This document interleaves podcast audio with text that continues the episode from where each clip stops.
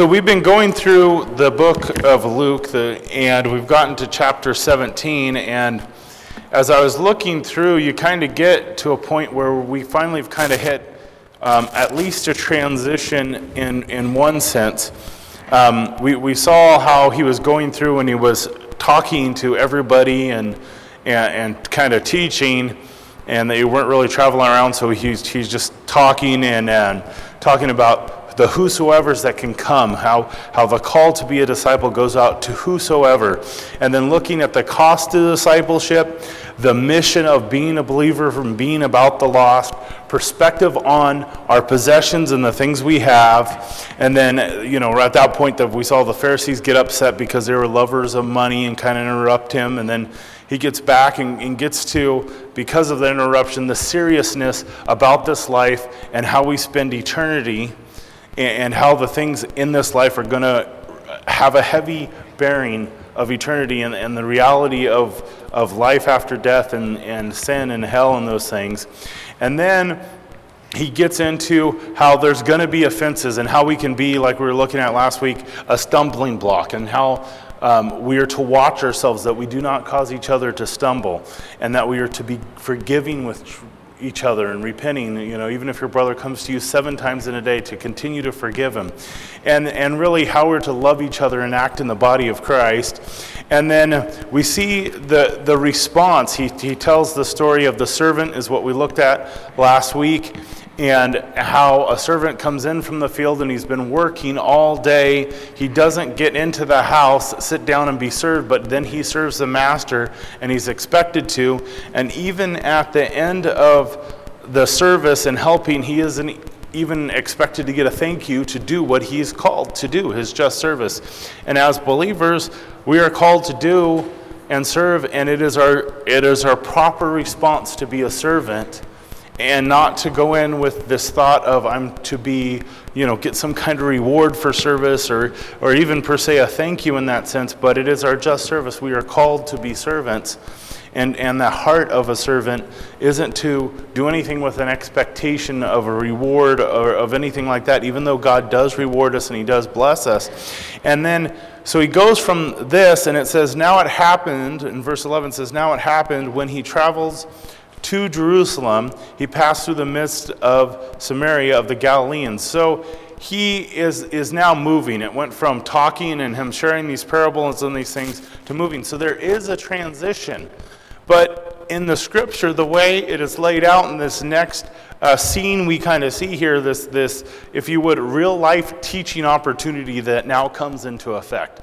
So he's talking about previously about what is our just cost to servant. And a servant is called to serve and doesn't get a thank you at the end of the day. That's what they're supposed to do. And, and you know, that's their, their thing. And so as we, we come into that, there is a transition, but there's also really a kind of real life, kind of in the same theme, teaching opportunity Jesus kind of uses here.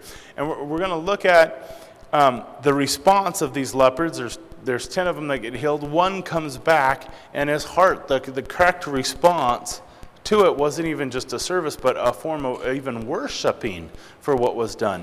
And so we see that, and we're going to look at that, and, and we kind of see, if you would, two things we're going to kind of look at, the, and, and almost the differences between God's mercy and God's grace, and it, how it applies to our lives. And so, we see that there, he's traveling up to Jerusalem. This is towards the end of his life. He's headed up there. The triumphal entry is coming.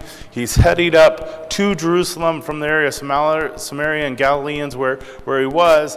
And on the way, as he's traveling through Samaria, through this area, um, which again, the Samaritans were not considered. Um, highly regarded or regarded very much at all by the Jewish people. They were, when Babylon came in and, and gutted the nation of Israel and took everybody captive, after they took them captive, they were having problems in the land.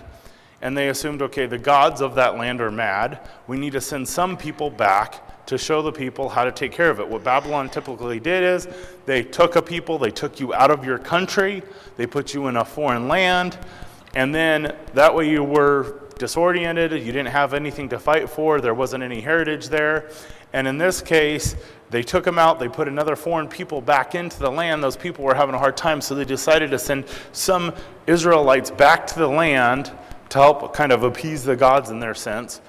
And, and that's how we have the Samaritans. They're this, this group of people that were left in the land that were not of the full blood lines who came up with a kind of corrupted way of worshiping God with the Jewish laws, but, but weren't there. So they were, if anything, to the Jewish people, a reminder of a past failing. And then they didn't have it right. They were not with, withholding. So they were really looked down on to where most Jews, when they travel up to Jerusalem, would travel a couple days longer journey around to avoid the Samaritans, to even walk through their area, their, their towns. And so we have Jesus, he's in the midst of this area. He's on his way up to Jerusalem in this, in this place of Samaritans, you know. And in verse 12 it says, then, as he entered a certain village, there were met him ten men who were lepers, who stood afar off. So you have ten people as he's going through this village. You have ten of them. They're standing there, and they're standing afar off, which was part of the law. They could not approach, depending on which way the wind was going, would be how far they had to stay away from a crowd. They would have been yelling unclean. They were total outcasts in that sense. And, and so they stood afar off, and so they met him. They're, they're there. And again, leprosy, we kind of talked about it back when we looked at uh, leprosy in, I think, chapter 5, when Jesus tells the leper there and the man who was, the term was full of leopard. We don't know Luke gives us no hint of how progressive this disease in with these men. Okay, the, the, one in chapter 5 was full of leprosy, which was meant literally the end stages. The appendages, fingers are gone. You're really bad off, you know. And so this one, maybe they're all at all different stages of the leprosy, but they had to stand off. And again, this is, this is, this is being alive and dead. This is living dead. I mean, your family, everything you know, you're cut off from. You can have no contact with it. You, you, you're, you're still there, and you're now living in a situation where life is just going to get harder. There is no hope. You're, you're, you're destined. What happens with leprosy is you're, you're, the disease of the it, it gets into your outer extremities, usually first, the cooler areas, your fingertips, your nose, the things that your body does not keep warm easily. It progresses there quicker, it kills the nerve endings. Rats would come, chew off your finger. I mean, it is a horrible thing. And if anything today, you get all these zombie apocalypse movies, it is a real picture of what leprosy looked like. Do not Google it, it is gross and, and, and yeah, rough. I mean, and it's still to this day, it's an uncurable disease. They can slow it down, but it, it is uncurable. And actually, uh, looking at some things online, it is a concern because we are so unused to it. It takes about two years to diagnose. It doesn't transmit fast. That's a good thing because we have like 250 cases in the United States every year still of leprosy, which still scares me. But the thing is, it's not something they're looking for. It's easily seen if you were looking for it. We just don't look for it in ER anymore. And again, you have to be around a person for a long time. It's really hard to transmit in that sense that you'd have to be really living in close quarters. But it's scary to think about and what would happen to this person who was going through it. And it became known as and compared to in Scripture many times with sin. The thought was if you had leprosy, it was some kind of sin, you're being punished for it, it was judgment. And, and sin is very much like that, though. The Scripture does compare those things to leprosy in that sense. And, and you know, it's interesting, you can be living in the world, and as you become numb and numb, more numb to sin, things happen right? You end up harming yourself, you end up doing things that end up costing you greatly in the end. Cost you relationships, can cost you your life, it can cost you, you know, you look at the drug use and where those things go and the things you slowly become numb to and not resistant to. And, and later in this chapter, as we'll look at next week, eh, he kind of addresses that with Sodom and Gomorrah and some things of, of where the culture went and the things that were allowed and how the culture was okay with sin and became numb to stuff. You know, and, I, and you know, the, some of the stuff with me, I mean, you look at TV nowadays, even try to find a show to watch, it's scary. I mean, you look at the one of the biggest whatever shows, whatever everybody was crying about, the Game of Thrones. Things straight out pornography. Sorry, it's pornography. There's no way I'm watching it. You know, there's just nothing. You know, if you, you know, they have devices like ClearPlay and stuff that weeds that stuff out. I think you would have five minute episodes if you did that to. I mean, you, there's nothing left. It's all bad. And the world is numb to it. It's not, a, it's not a big deal. They don't even think twice about it. That's kind of the culture. And so you can see sin spreading in this way and us to be aware of it and, and kind of, you know, how it mimics, I guess, in that sense, leprosy. So we see this, and they sit there, they're crying from afar off. They're standing there and they're crying out. And in verse 13, and they lifted up their voices and said, Jesus, Master, have mercy on us. So they're crying out and they're speaking out, you know, Jesus, have mercy on us. Now, they've probably heard, I mean, this has to be news of, of the man in Luke 5 who, who Jesus had healed, right? If you are dying of something that is uncurable and one person gets cured, your ears are going to perk up. You want to know what happened. You want to know that doctor. I mean, in, in, in the areas where the lepers were living in their colonies, this would have been common knowledge, you know. So you have 10 of them out there. They're seeking, you know, they crying out, Master, have mercy on us. And it's interesting because we'll learn later that one of them's a Samaritan. And that leaves us to assume at least some, or not, not if all the other nine were Jews. It's amazing to where two groups of people would have nothing to do with each other nothing at all to do with each other. In this state, because of this disease, it no longer matters. They do not care. There isn't, you know, when you're sitting there and you're dying as a leper, everybody has rejected you in the world. There, it doesn't matter what you were before. You could have been a king. It, what you were in the past, it doesn't matter. None of that matters. There's one problem. You are dying of something that's going to take you out and destroy you. And the guy next to you, he's going through the same thing. He's, if anything, your only companions. It doesn't matter what he was, what his political views were. They weren't sitting here, you know, concerned about anything else. Their, own concern, their only concern is, if anything, taking care of each other, trying to survive, limit the pain. And at this moment, there's a Savior, there's an answer. Their only other concern is here. There is one answer for us. It's this guy.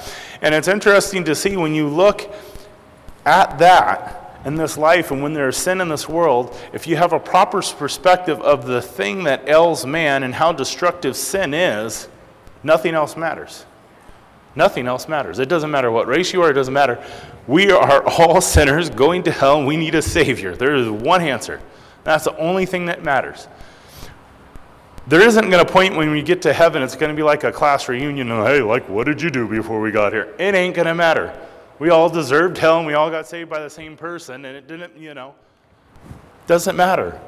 And that's where we really, when you slow down, and you look at and take sin seriously, it should concern us like that. We shouldn't have a heart of, well, this person or that person or their political view, and, you know, can God really save a, and, and fill in the blank for as a Democrat, Republican, whatever you want to, uh, just a politician in general, you know, whatever you're thinking, it doesn't matter at this point. And these men sit here, and here they are crying out to God, which is kind of a prayer, if you would. They're, they're crying out together in unison, right? Master, have mercy on us.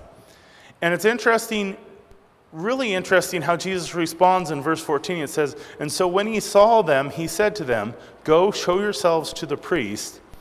And so it was that as they went, they were cleansed. So he sees them there. They're, they're all crying out, and he says to them, he doesn't touch them, he, he says to them, Go show yourselves to the priest. Did he say, You're cleansed, you're healed? No, go show yourself to priest. Now, here we have, again, the Old Testament. You have, in the middle of the, the law, you have Leviticus sitting there. In the middle of Leviticus, you have chapter 13 and 14. The whole chapter 13 on how to diagnose somebody who has leprosy. Because that was worse than a death sentence. To make sure, go through, check again in seven days. All what would have to be performed through that procedure to declare somebody to have leprosy, to kick them out, to, to disfellowship them, to where their life is now turned upside down, where everything is just destroyed, every relationship. And then you have the book that was sitting there, covered the scroll in dust of chapter 14, that is totally existent because there's only one person can heal a leper, and that is God. And here it's now been dusted off. Here, the, the priest had to figure out how to do the ceremonies in this because you have lepers that Jesus have healed coming in cleansed, where we cannot heal them today, and they're sitting there before them as a testimony, going, Look, God is working somewhere. There is one cure. You didn't go to a priest to get healing, you went to a priest to confirm you you were healed. There wasn't any ritual or anything in 14 that says, hey, this is what you do to be cleansed. No, this is what we do to confirm that you have been cleansed. Something only God can do. And so, what is so interesting here to me is he tells them to go show yourself to the priest. He doesn't cleanse them first.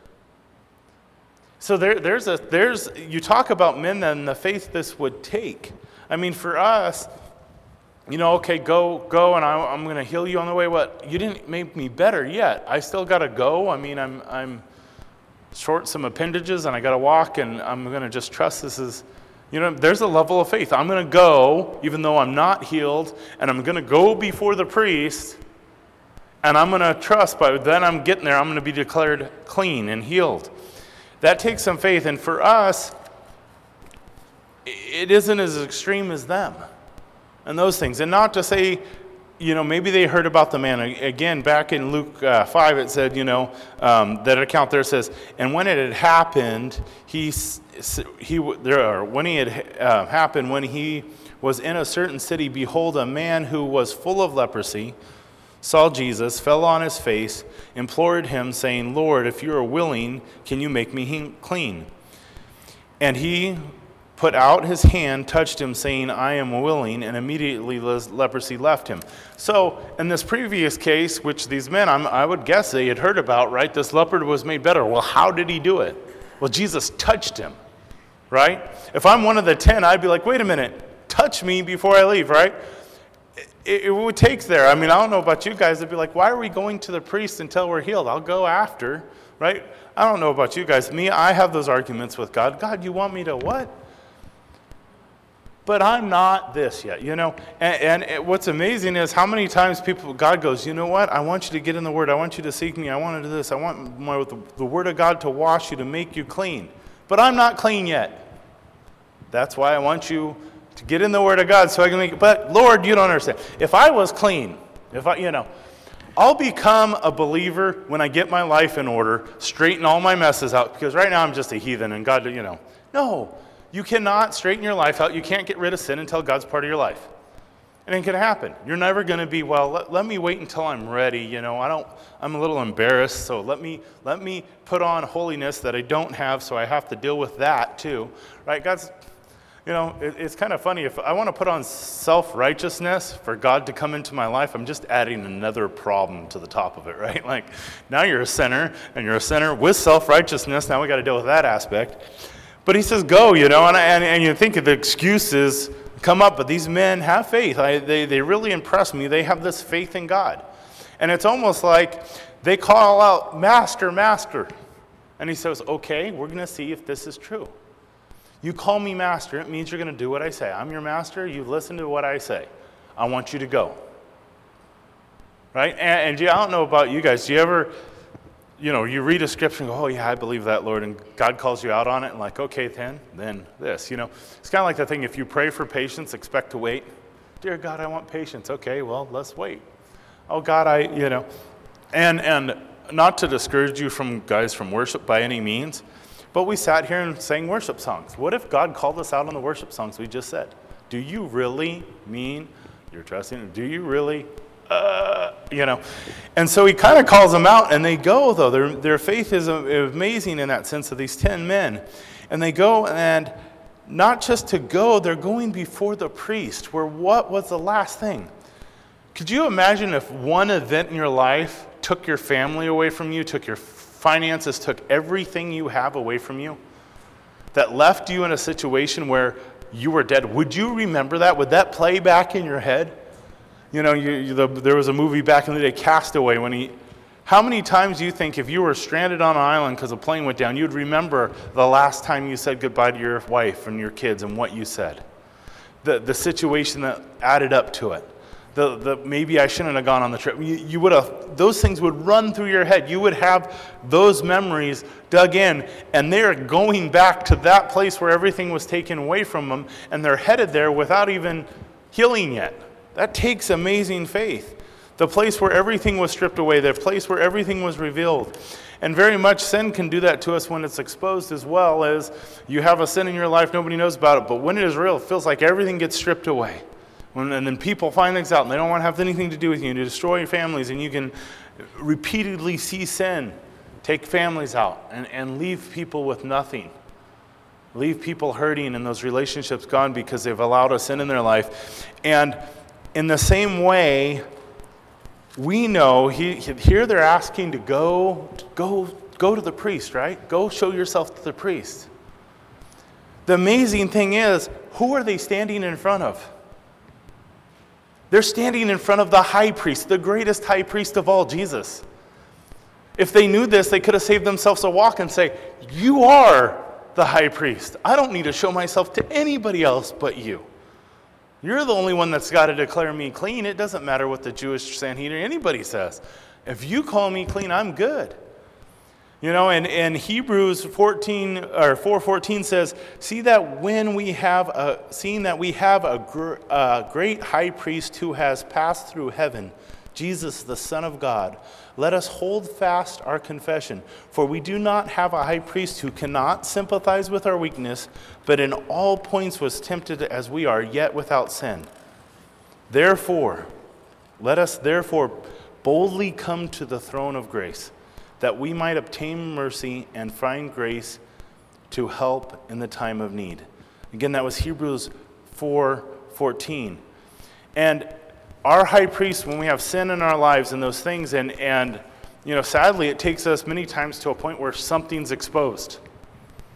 Right? Where we, we generally are pretty good at lying to ourselves about sin until something, the veil is ripped back, the truth comes out, you know, you have this horrible leprosy, it's called sin, and it's destroying us.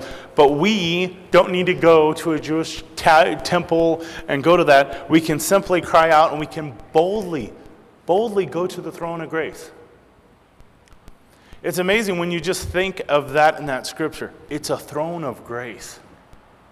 Right? If you were found out that you broke the law, you're going to have to go before, in a sense, a throne but it's going to be a judge with a judge on there, and there's going to be a sentencing. We're called to go, because of our sin in that time of need, we are called to go to the throne of grace. We can go to the throne of grace that we might obtain mercy and find grace in the, and find grace. We're going seeking for mercy. These men wanted mercy. And I believe all 10 of them received God's mercy at this point. And they boldly were able to go before that, and we can go to our high priest seeking mercy, seeking grace. And in verse 15 it says, And one of them, when he saw that he was healed, returned and with a loud voice glorified God, fell down on his face at his feet, giving him thanks. And he was a Samaritan or Samaritan. So the Samaritan man, he goes with the 10. They get there. When they get there, they are confirmed you're healed. You're healed. It is interesting when you think about that to go and then God's word is confirmed. I trusted, he told me he was my master, and wow, doesn't that guys blow you away that God's word actually fulfilled? right? Sometimes we act like it never happens, right? like, oh yeah, I believe God said, really? You know, and I always joke around, and, and uh, my wife even uh, did me a t shirt that says, uh, Genesis 1 1, get thee over it. You know, people go, oh, what's your favorite verse in the Bible, your life verse? Genesis 1 1. If I can get that down, If I can really get that down and live to that, I'm doing good. Genesis 1 1, God created the heavens and the earth. You know what that means? I didn't. I'm not God. That means also when my city of Lodi utility bill comes, especially in another month here with the heat, they're not God. God's still bigger than the city of Lodi. You know, yeah, God loves me, He's control of everything. Really, your utility bill comes, ah, you freak out and you forget, you know, I just slow down. God, you're in control. You love me. You created everything. And so we sit there and we look at this, and so He is healed. His God's word does not return void. Obeying Him does not return void. And the proper response is He returns and with a loud voice, keeping Him quiet he falls down on his face and he worships and he thanks God. A Samaritan, the last person you would have expected to do this out of the group. Him being a Samaritan, we again not definitive that all the rest were Jews, but there were Jews. The region there would have been Jews. If you're going to a Jewish temple to be declared clean, you would have been a Jew. And Jews were what? The nation of people who's supposed to represent God to the world the true worshipers of the living God in the whole known world. They're the worshipers. They're the ones that there. Part of going to the temple was part of worship. The whole reason you went to the temple to be cleaned was so you could be part of the nation again, be part of that worship again. But yet, the one who wouldn't have even going to the temple, Samaritans weren't going to the temple. They, remember the, the woman at the well? The woman at the wells goes, Okay, our father said we should worship here, you should worship there, what mountain, and all this. They didn't even agree where you should go. They didn't think, Hey, we need to worship God in a temple. We're fighting over mountaintops. Why should we go to Ju-? this guy, right? Did he say, I mean, he's there with the ten, he should say, Wait, what temple do I need to go to? My temple or the Jewish? You know, he goes to the temple. God meets him there. He's the only one that shouldn't be expected or anybody would ever thought to worship God. And nonetheless, in a Jewish mind, he would have been the one who lost the least. He was a Samaritan. What, he didn't even have that good of a life to begin with. You know, he was a wretch. He's just a sinner. You know, a half breed. What, you know, yeah, he came. Nobody, you know, nobody in Jerusalem would have been, oh, poor Samaritan became a leper. Nobody would have cared. And at the same time, most people said, oh, he's a less, you know, God cleansed him, but he didn't make him a Jew. He's still a Samaritan man, you know? Didn't come back in the new some Jewish man. No, still, uh, you know, in most people's mind, he didn't even have the most to gain, but yet he's still falling on the feet of Jesus, still worshiping. Verse 17, and said, And so Jesus answered and said, Were there not ten cleansed? But where are the nine? So all 10 were cleansed. All the same word was used when he touched the leper in verse 5 of a cleansed. They are physically healed. Their, their physical elements are gone. They are made clean.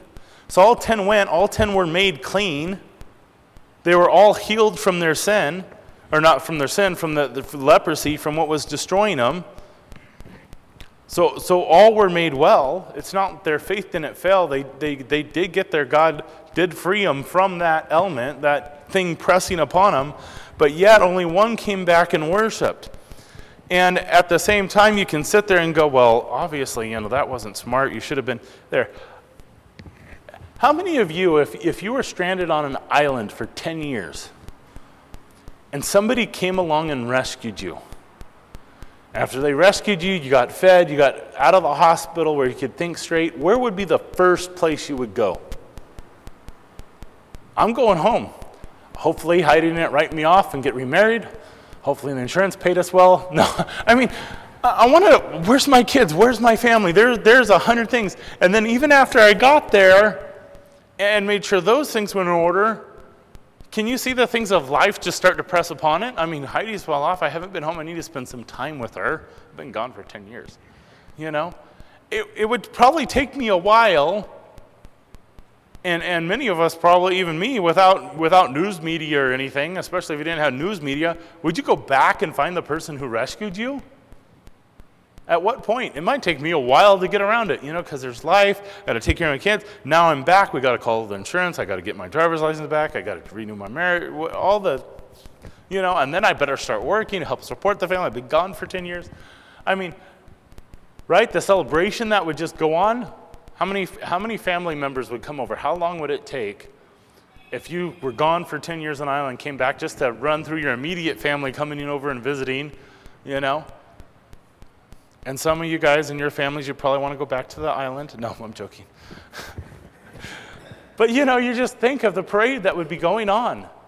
And then to find even take the time to go back, you know, th- these men were there, and it's easy for us to go, okay, God, you, you there what is interesting is how, how, you know, as you look at this and go, okay, where would I be at? These, these men were brought back to life from a living state of being living dead, and this man returns. It doesn't mean he maybe he stopped and saw his family on the way, but he did come back. Enough to where Jesus is stating the other nine didn't. It, it, it's interesting to me how sad many people will take God's mercy. They'll come to God's for his mercy. God, I've blown it. I'm in sin. I'm addicted to meth. I'm addicted to this drug. I'm addicted to that. I made this horrible. God, I need your mercy. Help me. And God is merciful. God is very merciful. I've, I can't think of a time anywhere in Scripture where God is not merciful. I can't think of a situation in anybody's life when they've called out to God that He has not been merciful. But yet, these other 10, even though they received God's mercy, ended up missing out on God's grace, on more. They missed out on such, they missed out. And, and, and we, you see it as believers. So many times people are willing to accept God's mercy. They'll come and, you know, even if they come to church every Sunday or whatever, and it's like, well, you know, God healed me from this, and I'm not doing that bad thing anymore. I'm not, you know, I've stopped, you know, God saved me from murdering people and I don't murder people anymore and I make a good living and I help out and, you know, and I, I show up to job every day and I'm now a productive member of society. What's your problem? Why do you still get on me that I'm supposed to what? Go to church, read my Bible every day? I'm, you know, everybody around me thinks I'm a lot nicer guy than I used to. I'm not killing anybody anymore. I mean, kind of, it, it's sad to see. And it's like, well, yeah, but no, he didn't just he wasn't just merciful to prolong your life.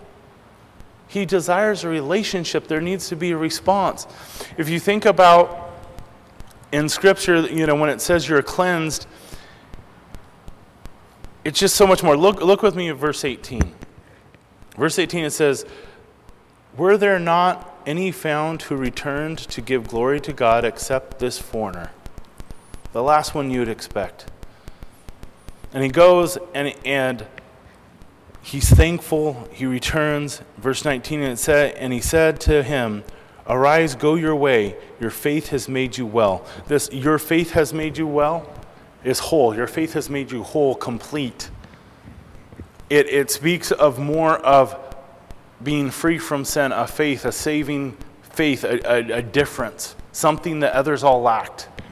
Not to say if you just receive God's mercy, you're not saved. This isn't a you know, doctrinal thing about being saved or not saved. But really, when it comes down to a relationship, you might receive God's mercy, you might accept His forgiveness. But if you're not a worshiper, if you're not on your feet, you're going to mess out on God's grace.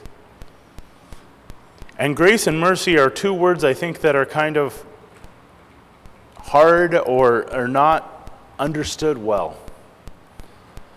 Mercy is, you know, I've, I've heard the illustration and share it. Uh, you know, mercy is when you're cruising along in your, your 1984 Toyota Corolla with a couple holes in the seat, but since it's a Toyota Corolla, it's still running even though everything else has fallen apart on it. And you're cruising along, you run a red light, and you T bone a brand new Tesla. And you don't have insurance. And you get out, and the man's there, and he looks at your car, and he goes, Man, um, obviously, you got, you're not financially well off. I notice you don't have insurance. Don't worry about it. I'm not going to press charge. I'm not getting your license taken. I'm not just, I'm going to take care of my car. You take care of your car. Mercy is not getting what you deserve. Not getting what you deserve. Grace is when the man gets out of the car, he looks at your car and goes, Whoa, yeah, I noticed that. Here, I'm going to get, let me, let me, let me, don't worry about your car. We're going to take care of my car. I'm going to get you a new Tesla too because you really shouldn't be driving that thing around anymore. That's better on gas. Let me let me bless you with what you you didn't you know didn't deserve it, didn't earn it. I'm going to bless you with a Tesla. That's grace. That could be grace of man. In this case is with God is let me bless you with a Tesla. And more than that, I'm going to be involved in your life. I'm going to help you get insurance. I'm going to, I want to be your friend.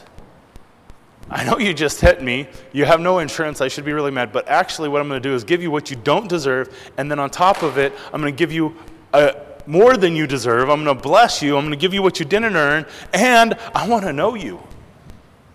I want to, I want to actually get to know you. I want to care about you. And that's what God does with us is here we've wronged him, we've fallen short and all that, and he doesn't just apply mercy, he wants to be gracious. A good example of that is you guys remember there's a woman who had a flow of blood issue, and Jesus is pushing through a crowd, and she had this issue for years. She's pushing through, he's pushing through the crowd, and she's thinking, if I can just touch the corner of his gown, he's going to be healed. And so she touches the corner of his garment, and she's healed, and Jesus stops. Remember, nothing important was going on. There wasn't this Jewish leader whose, whose kid was ill, and by the end of this little, you know, conversation's dead. You know, he wasn't in a rush. You know, I got to get there, I'm going to die. In this case, that was the fact, right? And Jesus takes the time to turn around and find this woman. Why? Because he wanted her to know him. It wasn't about her just being healed of the element. He wanted to know her. She wanted to have a relationship. He wanted to make sure that it was nothing to do with superstition or the corner of his garment. It's about a relationship which is going to heal you. That is more important than the healing. And in this case, to him, this man being made well, this thing was more important, and it grieved him. It bothered him that the other nine that were called a nation called to worship him, we're not going to worship him. Because really, what is worship? Worship's a relationship, it's a genuine relationship. You know, it, it's, you know, you, you sit there and go, well, does your wife worship you? I can say, yes, my wife worships me. Not then I get home, she's got my pipe and slippers and, whoa, Tim. None of that. But she loves me, she cares about me.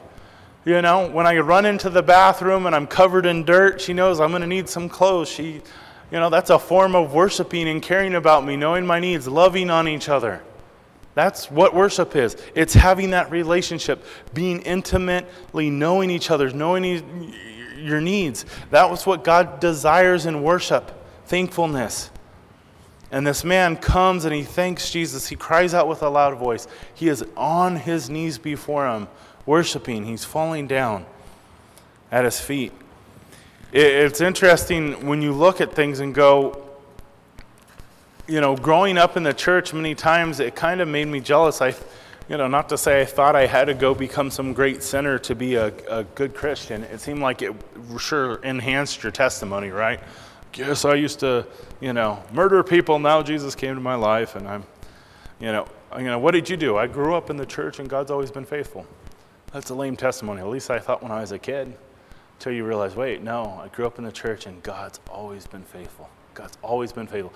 And I haven't been perfect. Actually, that poor guy that was out doing drugs and everything else, he didn't know what was right. I grew up in the church knowing what was right and still did wrong, and he still loved me and was faithful. You know? But you sit there and you look at those things and you, you, you kind of jealous because you see this worship, this response. And you go, Have I become cold to that? Have I become cold to that? Oh, yeah, no, Jesus saved me from drugs and everything else. It was amazing that, you know, he took me off this and these addictions are over. Has anybody ever struggled with a sin, a life dominating sin in here after you've been saved? Okay, we're all going to get on Facebook, put down what it is, and thank God for it. No, I'm joking. But you, you right? Do we praise God for those things? Are we just excited that He still deals with us? Or somehow we get like the spoiled child, well, of course God's going to forgive me and bless me, and he's going to, you know. If anything, we argued about the sin. I don't know if, you know, I know it's unbiblical, and, eh, you know what I mean? And then we whine, it's like, okay. You know, you ever give your child a gift and they're and it, you're like really excited for them to be excited about, and they're like, really? It's the wrong color.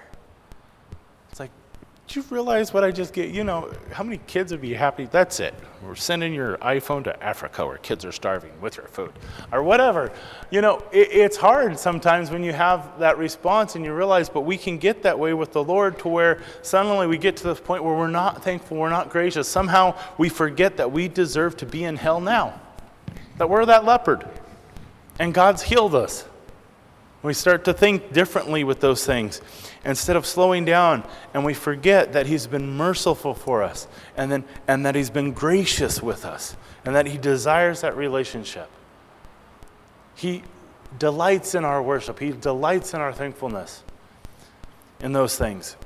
And you see his response here and how heavy that is. It's kind of interesting. Matthew Henry, one of the commentaries, you know, looking at this and going, man, am I thankful for God and, and these situations and everything else, you know? And he, he, he had his wallet stolen, so he decided to write down something he was, what can I be thankful for in this? And, you know, he, his first thing was, well, I, am thankful they didn't take my life when they were stealing my wallet. That's, good. And I can think that. I'm thankful there's not a lot of money in my wallet when they stole it you know. That, so that's good. I'm, and then he came up with, I'm thankful he didn't steal somebody else's wallet. Somebody else could have, you know, 60 bucks could have destroyed them financially. Me, I, you know, I can bear it. God's going to take care of me. I have faith. I'm not worried about it. God's bigger than it, but you know, thankful he took mine. And so you, you look at those things and you go thankful. And not to beat you guys up because I am horrible. The reason, well, there's actually, to be honest, two reasons, but one reason I have a Facebook page with my wife is so that I have a Facebook page. Like, I would probably never go on it, it would go extinct. Nobody know I exist. Nobody would friend me, that's for sure. That's the other reason. No, the other reason is sure helps to have accountability. In that sense, people go, Well, who cheated on you? Who? That you guys have a joint Facebook page? No, I just don't like, you know, old friends saying, Hey, how's it going? Are you happily married? So, anyways, side note. But when we post things on Facebook and prayer requests, I, again, I, I read stuff more than I actually take the time to respond, and I probably shouldn't read it because I'm in the car a lot to begin with. So when I don't respond to your prayer request on the church thing, just remember Tim's probably driving and Heidi's praying that I don't. So, um, but you know, she'll she'll respond to stuff. But how many times do how many prayer requests do you think if we were to go back through the Facebook page and we look at the church Facebook page, how many times have we put prayer requests over how many times we've thanked God for how many times He's answered those things. We, we, it's like, oh yeah, you know, you're praying about this, praying about this. And sometimes, because I'm so not on Facebook all the time, you know, people like give updates in the comments of how things are going.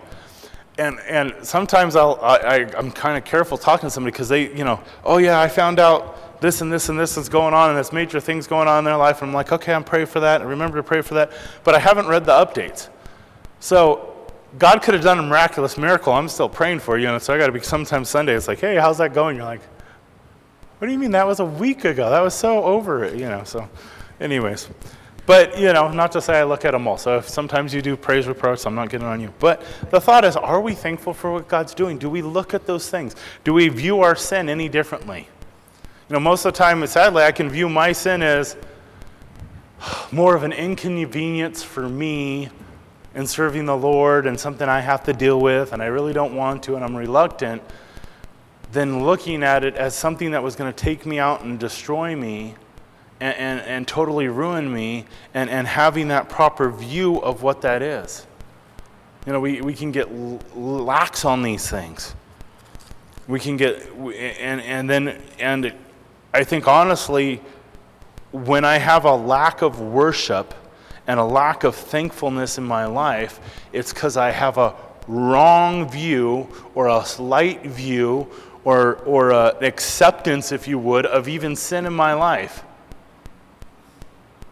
You know, I'm mourning my sin instead of praising God, it's gone. I know I'm probably the only one that's ever done that in here. But that's just being truthful, right? I can sit there and go, yeah, I shouldn't really be doing this, and I'm praying for God's strength, and I'm getting His word, and I'm doing good, and, you know, and, but man, you know, I know the car payment would have been too much, but I wish I had that car still. No, I mean, whatever it is in that sense, you can sit there and, and, and be reluctant instead of realizing what sin is and how destructive that thing's going to be, especially we're not, t- we're not saying, oh, I could sit down, we could go through scripture, and you guys would, I mean, we'd be all overwhelmed with how much we need to grow in sin, right? More importantly, if God is telling you you've sinned in an area, He's dealing with you on it, He's giving you the strength to overcome it, and He's still doing it, don't look back at that sin. Praise God that it's gone. Because there's, yeah, there's sin. We're always going to continue to grow in our lives in those things. But if God has pointed something out in your life, it's because it's dangerous. It's because it's going to cause you harm. You know, when you, when you have a young child, there's lots of areas they need to grow in. And we've talked about this before. There are lots of areas they need to go in. Generally, you have to select what things you're going to discipline them in for their age and their appropriate, how, what's appropriate for them. You know what I mean? You, you look at a young, young child, where they go to the restroom at isn't a big concern. When they're 19, it becomes a big concern. You know what I mean? There are certain things and levels, and, and, and God, when if He's pointing something out in your life, slow down. He's taking it serious. I, I, what amazes me is when I go through the scripture and God opens up the word, I go, man, I got so many areas I still need to grow in. And God's going, yeah, but this is the one. This is what's important now in your life. This is now what's important in your time and, and, and I can argue with them over it. Well, let's deal with some other things first, you know. You know, I know you. You know, I. You know, I'm 18 years old, and I and I need to use. You know, stop using diapers, Lord. But I want my license. Can we deal with getting my license? Kind of. That's how odd comparison, if it would be, or even worse. You know, you know. I know this gun is loaded at my head, Lord. But can we talk about something else? I mean, you notice my shoes untied. I could trip. Yeah, you could trip with a loaded gun. So let's get the loaded gun away from your head and then tie your shoe instead of trying to tie your shoe with a loaded gun. I mean, that's me. I don't know about you guys. That's just me. I like to, you know, argue with God over stupid things. Instead of rejoicing, instead of slowing down and praising God for those things and taking the moment. Um, and I don't have the reference on the scripture in my notes. But in the Bible, and in verse 8 of a book, I remember where this at. I think it's Ephesians 5. But it says, For, for you were once darkness, but now you are light in the Lord. Walk as children of light. For the fruit of the Spirit is in goodness, righteousness, and truth. Find out what is acceptable to the Lord, and have no fellowship with unfruitful works of darkness, but rather expose them. For it is shameful to even speak of those things which are done by them in secret. But all things are exposed and are made manifest by the light. For whatever makes manifest is light. Therefore, he says, Awake, you who sleep, arise from the dead and Christ will give you light. Seeing then that you walk circumspectly, not as fools, but as wise, redeeming the time because the days are evil. If you were to sit there this morning and look at what is God telling you, go to the priest, go. You're crying out for mercy, and God's telling you to go. God, this area, I need mercy, I've blown it. he's saying, go. But don't wait, go. The Bible says we are once children of darkness. We are to be children of light. James gives all kinds of imperatives. Stop this, do this.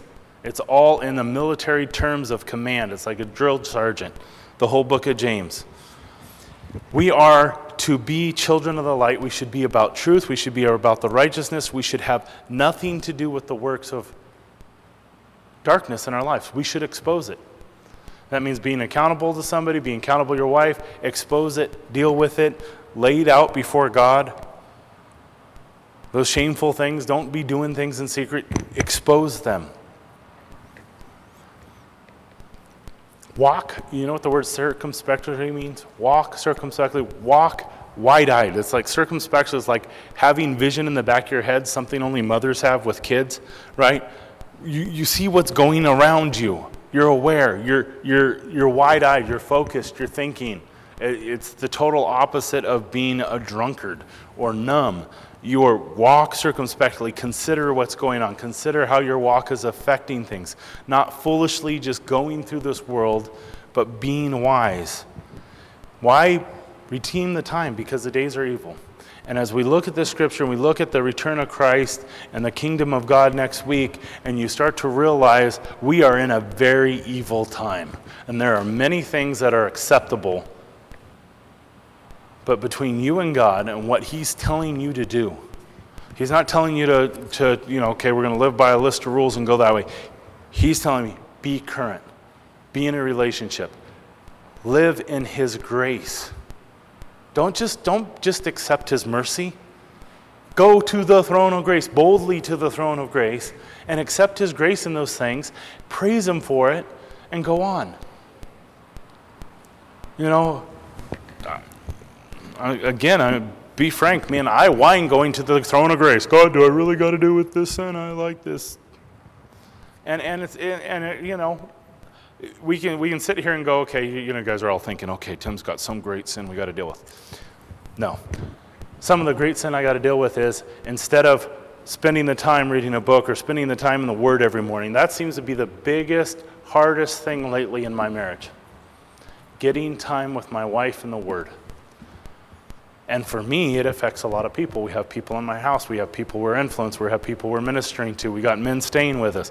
If I'm not current in the Word, I only last so long.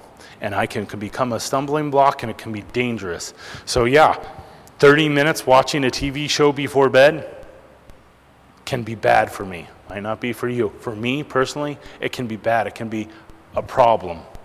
And then that little problem of not spending the time just in the Word with my wife, literally, you want to talk about being on the same page? Being on the same biblical page with how God's speaking to me and my wife, and through her, it can destroy us just as much as that leprosy and sin.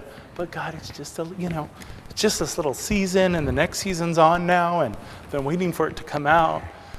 Or I do good for a while, so now I can binge on it because it's all there it, it seems foolish, but I, I can take those things way too lightly. And how many years go by of taking those things lightly? How many times have I done that in the past in my life where I've allowed little things to destroy my life? If, if I was to ask any one of you guys in here, what would you give your life up for? There are very few things. A TV show? I mean, would you trade a blessed life a, a, godly wife working together over a TV show? I guarantee you, most Christian families in America probably do. I mean, it doesn't, you know, oh, you know, and, and again, I'm not going, oh, nobody should have TVs in their house or anything like that, but if God's convicting you, you can whine like me to the throne of grace and then pray, pray and ask Him, and then praise God, He forgave you of it.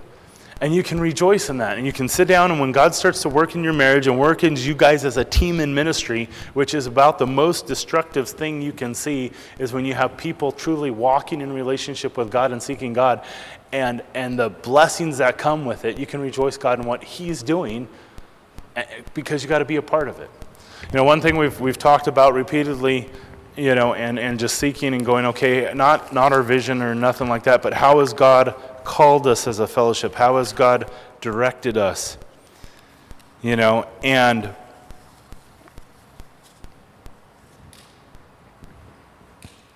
we, we, we sit here and we look at it and go, okay, God's, God's called us to commission this. This church, we are called to restore people into the family of God. That's what he's been doing. That's the fruit of the ministry he's been doing. What we've been involved with, with uh, Tony Renee at Hope Ministries, what's involved in my house, my life, what's involved in the fellowship. And how, how, how do we do that? How are we called to do that? We're going to be intentional in our walks. And I know that's a buzzword, intentional, but it works. It makes sense. Intentional in your walk with Christ. We are not, I'm sorry, if you want to sprinkle a little Jesus in your life so it tastes better, you can come and you're going to be convicted, I pray, every Sunday because that's not how you live a Christian life. It's 100%, it's every moment. There's nothing that's your possession, it's all His, and we're going to live for Him. And we're going to live, and the way you live intentionally is by sacrifice, is involved with that.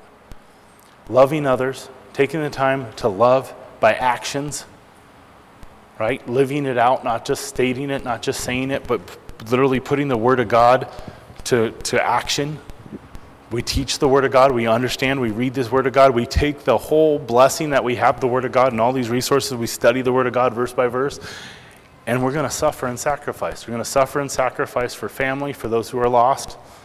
And then we share the gospel, same way, by actions, right? By sharing God's love unconditionally, regardless of the situation they're in. And we're going to share the gospel which, which sometimes you see those first two done. They're, they're really good at sacrificing and they're really good at, about loving the lost people and they're, they're going to love on them. They're going to serve those unconditional. Don't forget to share the gospel while you're doing it. You know, wow, this is really weird. You're really strange. Wonder why you're really strange. I don't know. You know, I just, you know, dropped this baby or something. No. Sure, God got in my life and changed it. This is what He's doing, that testimony. And so I just encourage you guys don't, don't take that time lightly with God each and every day. Take time to worship Him. You know, one of the things is I can remember, yeah, I need to be praying, I need to be studying His Word, but I can forget to slow down and just thank Him for things. You know, we wake up in the morning, we pray for our needs, this and this and this and this. We need these things. Okay, I get my walking instruction for the day. I get to the end of the day, and it's like, oh, okay, we're done. You know, I'm going to stop at the end of the day and just thank Him before I go to bed. You know? For some of you guys, you might have less to be thankful for. Me, I have a lot to be thankful for. I mean, if anybody knows me in here, how many times I have gone to the ER in the past that seems to be waning. You know, we, I've, I've worked all this week, we've, I've worked pretty much on my house with projects for, for good four days, out back and forth between work and stuff and I have yet to stab myself for any major bleeding or have to go to the ER. It, it, it is an amazing track record. I'm thankful for that. Believe it, you know, my wife is thankful for that. I still have more to finish, so pray for me. But especially pray for me because I don't think I have an express pass at the emergency room anymore. So get in the long line. No. But you know, we slow down. We forget what to thank God for. Those things. You know, sometimes a reminder is that, you know, you, you run into somebody that has a lot less or going through something so traumatic. Talking to Bob Scott in Orville where they've lost everything. You know, there's just no going back. And, and not even the ability not to go back, but to even start again. To be allowed to start again and, and to be, you know, where, where, do you go? There isn't even a, a picking up the pieces yet. So the worship team would come up. Let's pray. Dear God, we thank you for your word. We thank you for who you are, how amazing you are, how much you just desire for us to worship you, for us to be in a relationship with you each and every day. God, we pray we just um, give us our your eyes for sin in our life, God, that we would take it serious, that we would not just be spoiled children, God, in the sense of how we respond to you, because you, you, you spoil us in many ways. But with our sin and, in those areas that can just totally destroy us, God, we pray you just open our eyes to them, that we would have your vision, that we would have clarity on who we are, what you've done on the cross for us, clarity on how you love other people and what you're doing in our lives, God. Help us to just just fall more in love with you not become numb or used to you at all. Just work afresh in our lives today. Amen.